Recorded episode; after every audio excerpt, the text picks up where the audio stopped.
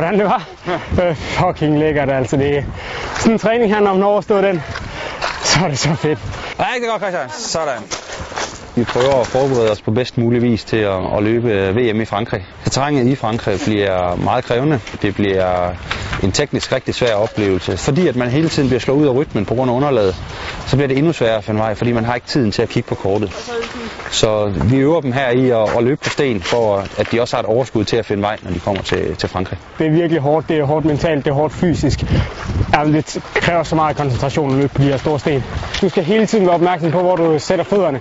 Du har blikket ned foran, og du kan ikke have det op på samme måde, fordi du skal sætte fødderne, og du skal ligesom prøve at komme op på stenen og løbe på toppen af stenen hele tiden. For kommer du først ned, så vælter du rundt, altså.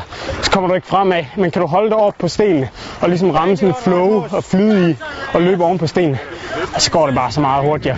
Det er nødvendigt, at øh, man løber med en kort øh, skridtfrekvens og er op på tæerne og hele tiden øh, tænker på, at man skal have så lille kontakttid øh, som muligt med, med underlaget. Hvis man samtidig også kan sænke tyngdepunktet lidt, så, så bliver det nemmere. Er det bindegalt?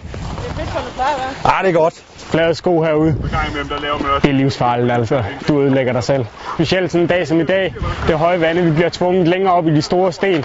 Det er glat, det er fugtigt i luften. Det er derfor, vi løber i vores peaksko.